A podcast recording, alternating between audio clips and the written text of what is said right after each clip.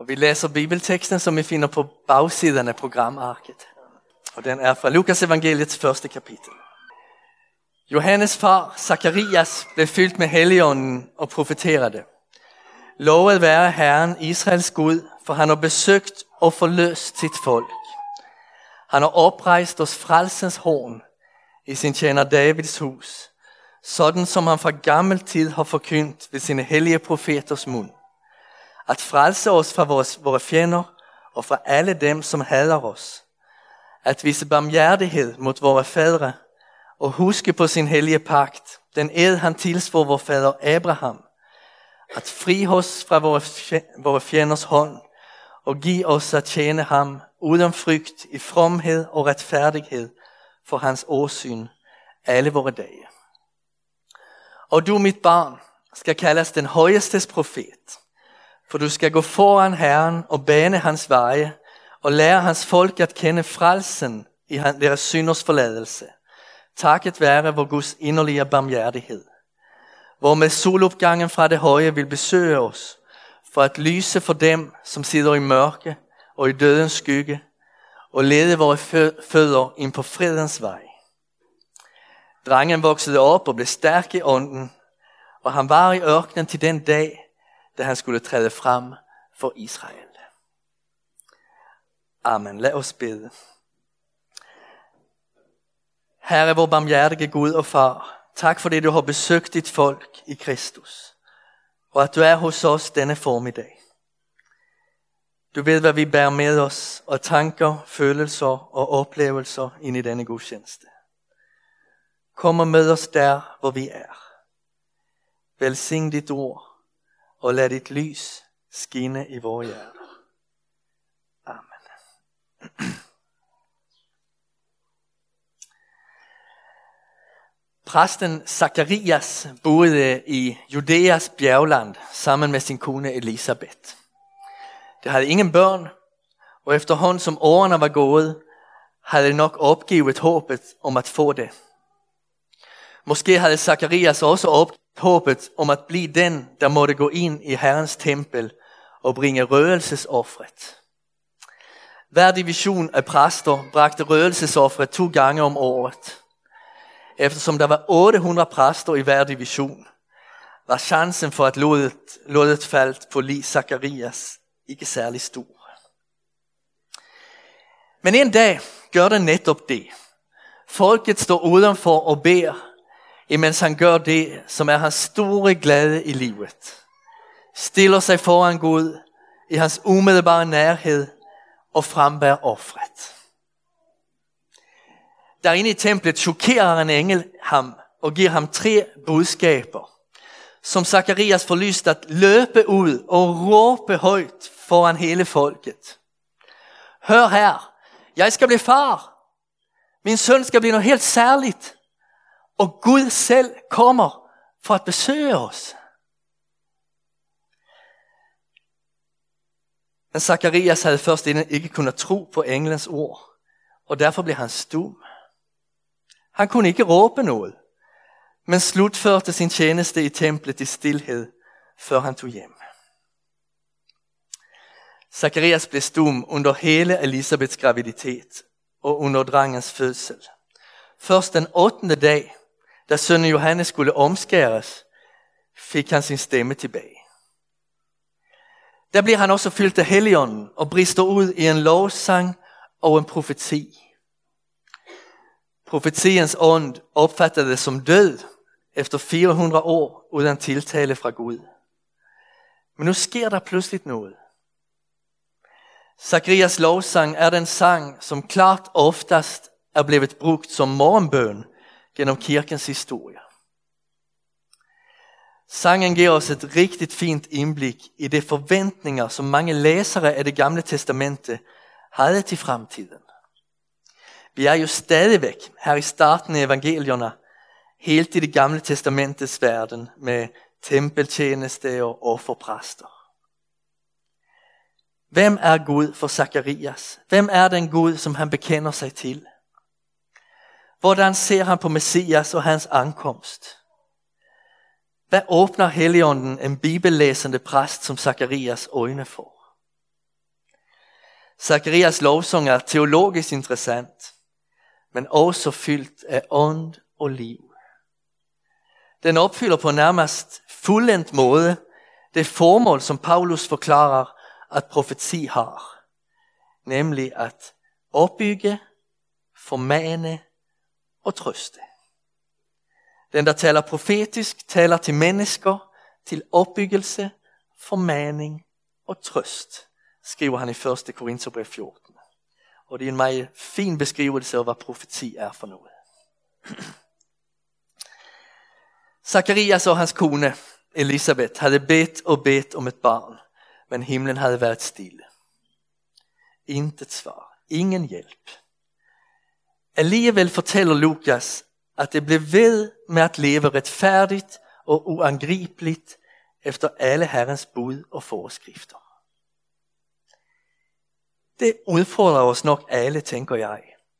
Det elskede Gud for den han var.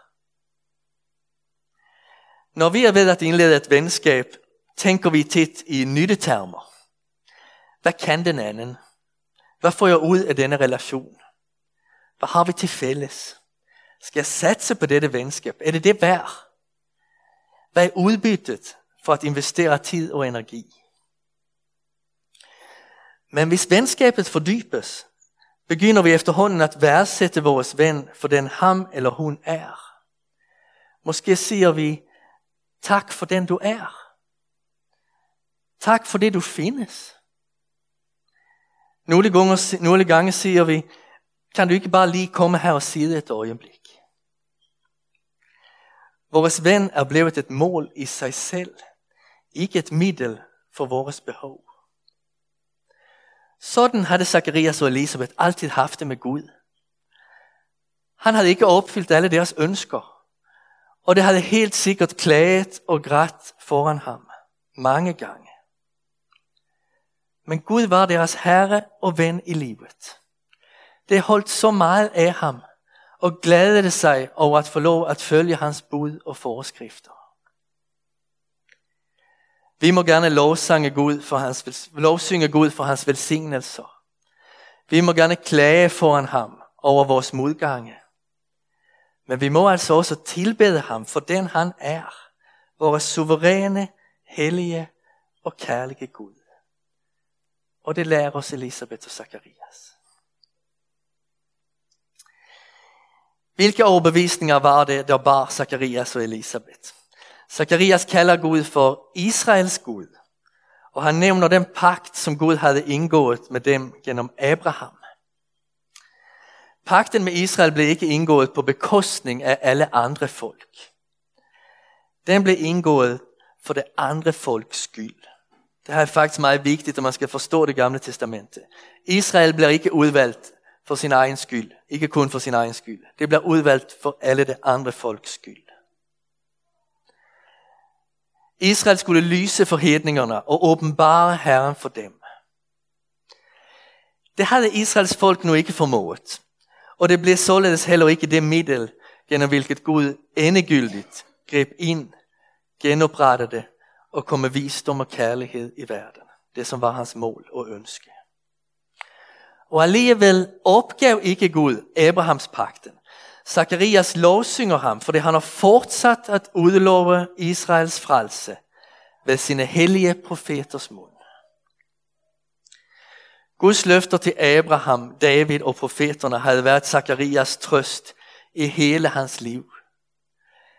Det var det ord, han havde vendt tilbage til, da han trøstede sin kone i sorgen over barnløsheden.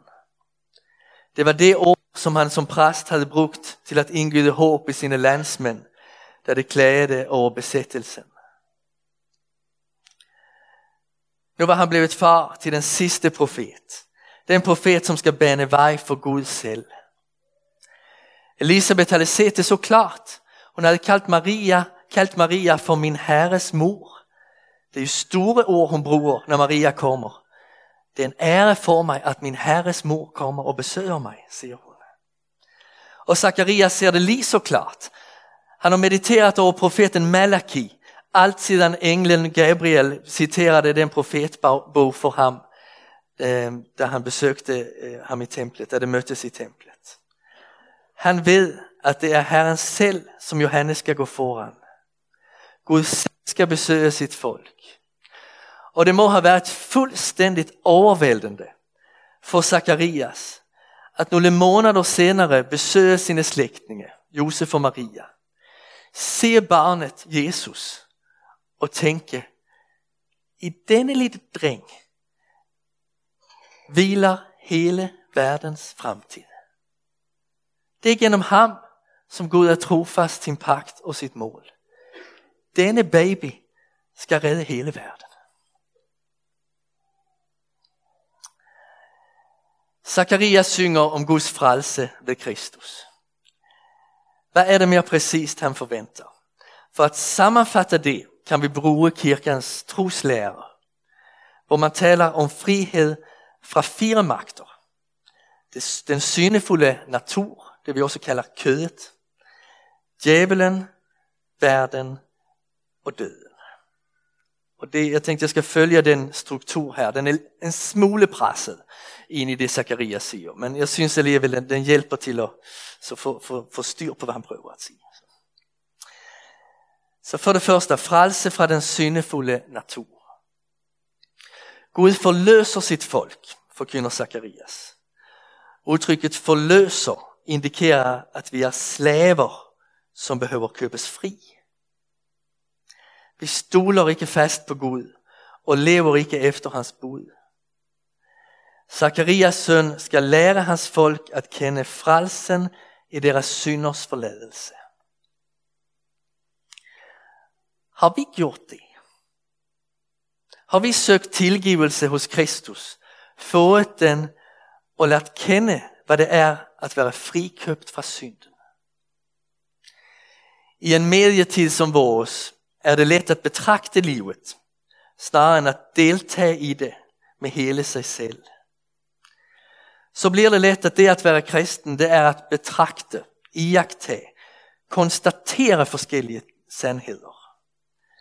Vi konstaterer, at vi har fået tilgivelse. Her formanes vi at søge Kristus og frelsen i hans tilgivelse for vores synd. Vi formanes at smage hans nåde, at erfare, hvor vidunderlig Gud er. Johannes skal lære hans folk at kende frelsen i deres synders forladelse. Det er på rigtigt, at vi er synder.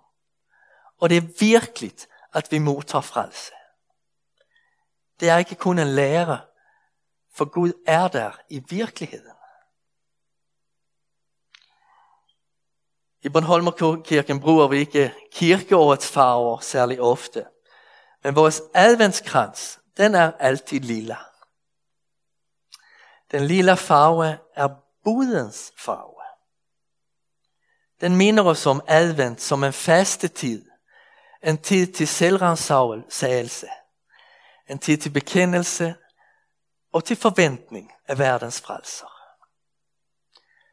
Johannes skulle lære hans folk at kende frelsen i deres synders forladelse. For det andet, frelsen fra djævelen, ondskabens magt. Han har oprejst os frelsens horn. På brændeofferalteret i templet var der et horn i hvert hjørne. Hornene var strøget med blod fra et syndoffer. Hvis et menneske var forfulgt, kunne han flygte ind i templet og gribe fat i et af disse horn. Da han holdt om hornet med blodet, var han fredet. Ingen måtte dræbe ham. Nu skulle anklagen mod ham gennemgås, og der skulle fælles en retfærdig dom, friende eller fældende. Den onde prøver enten at få os at tænke, alt for meget om mig selv. Hvad skal jeg med Gud? Jeg klarer mig uden ham. Eller prøver han os at få os at tænke alt for lidt om Gud. Jeg er så stor en synder. Der er intet håb for mig. For mange af os er det kommet som en chok første gang vi så vores faldende natur och konstaterade att jag älskar synd. Jag syns det er dejligt at indimellem se andra misslyckas. Att få lov att fortælle det senaste sludder. Att fantisera om min egen storhed. Att dømme folk. Att dyrke mine tvivlsomme begær.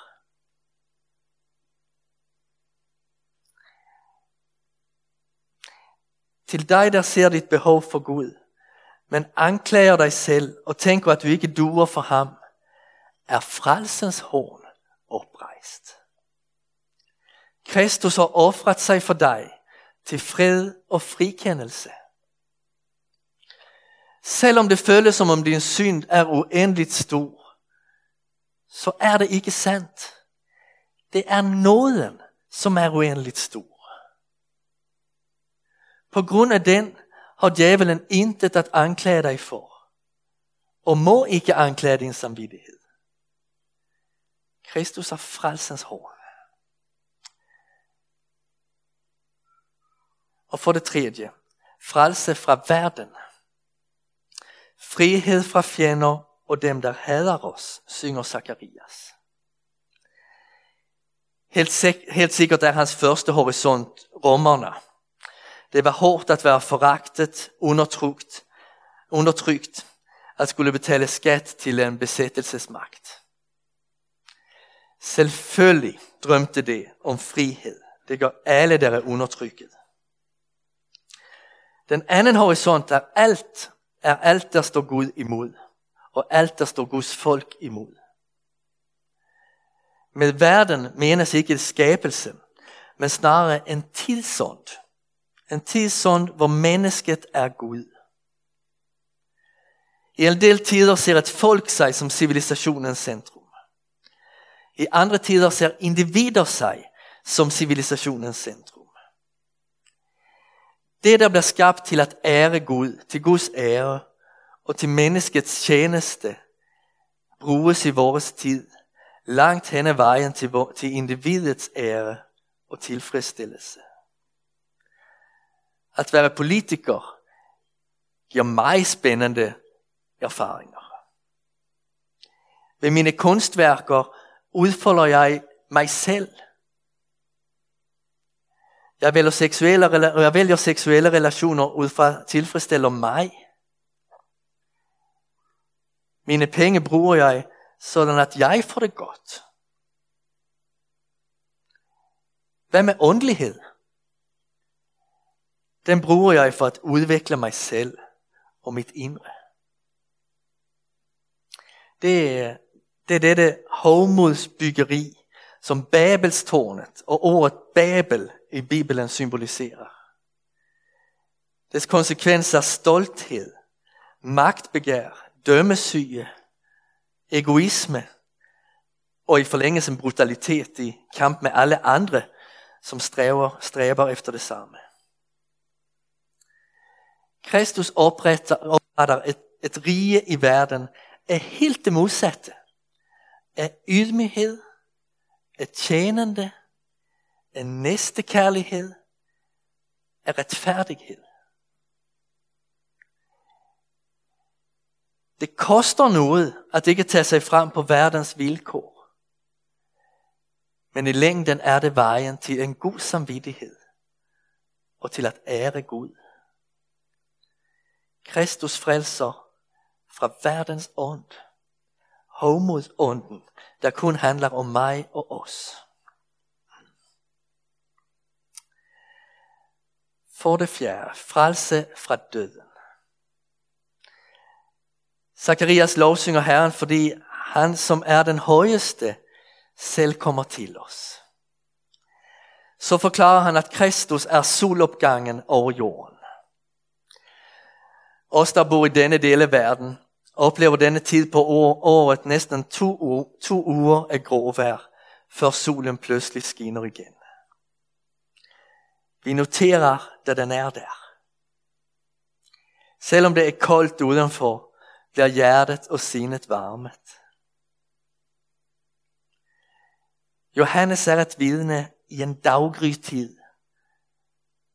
Jesus Kristus, den barmhjertige Guds lys i verden, kommer for at opsøge os mennesker i vores fortvivlelse, angst og udsathed. I mødet med ham mister dødens mørke sit jerngreb, og menneskeligheden bliver ført ind på fredens og livets vej. En af kirkefædrene fortæller, at det kristne kalder det Herrens dag, søndagen, for solens dag. På solens dag samles vi til gudstjeneste, skriver han. Det var en søndag, Kristus stod op. Han som er verdens sol. Så i dag er det solens dag. Døden er besejret. Det fejrer vi også i dag. Kristus kommer for at frelse os fra synden, djævelen, verden og døden. Vi har set at der er en vilje i os, der protesterer imod alt dette fantastiske. Synden bor i os, og også det vi kalder verden, homosmønstret, bor i os.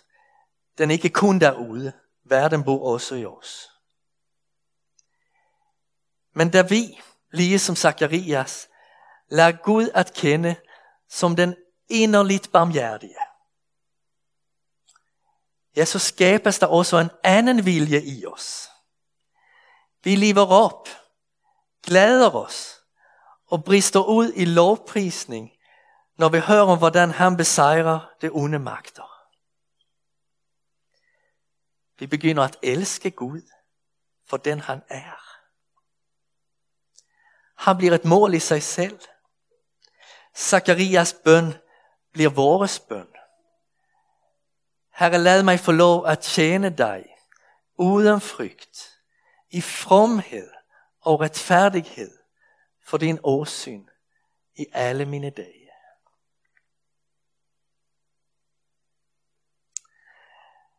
Vi skal nu slutte af prædiken med at sammen vekselæse denne sang fra bagsiden af vores programark.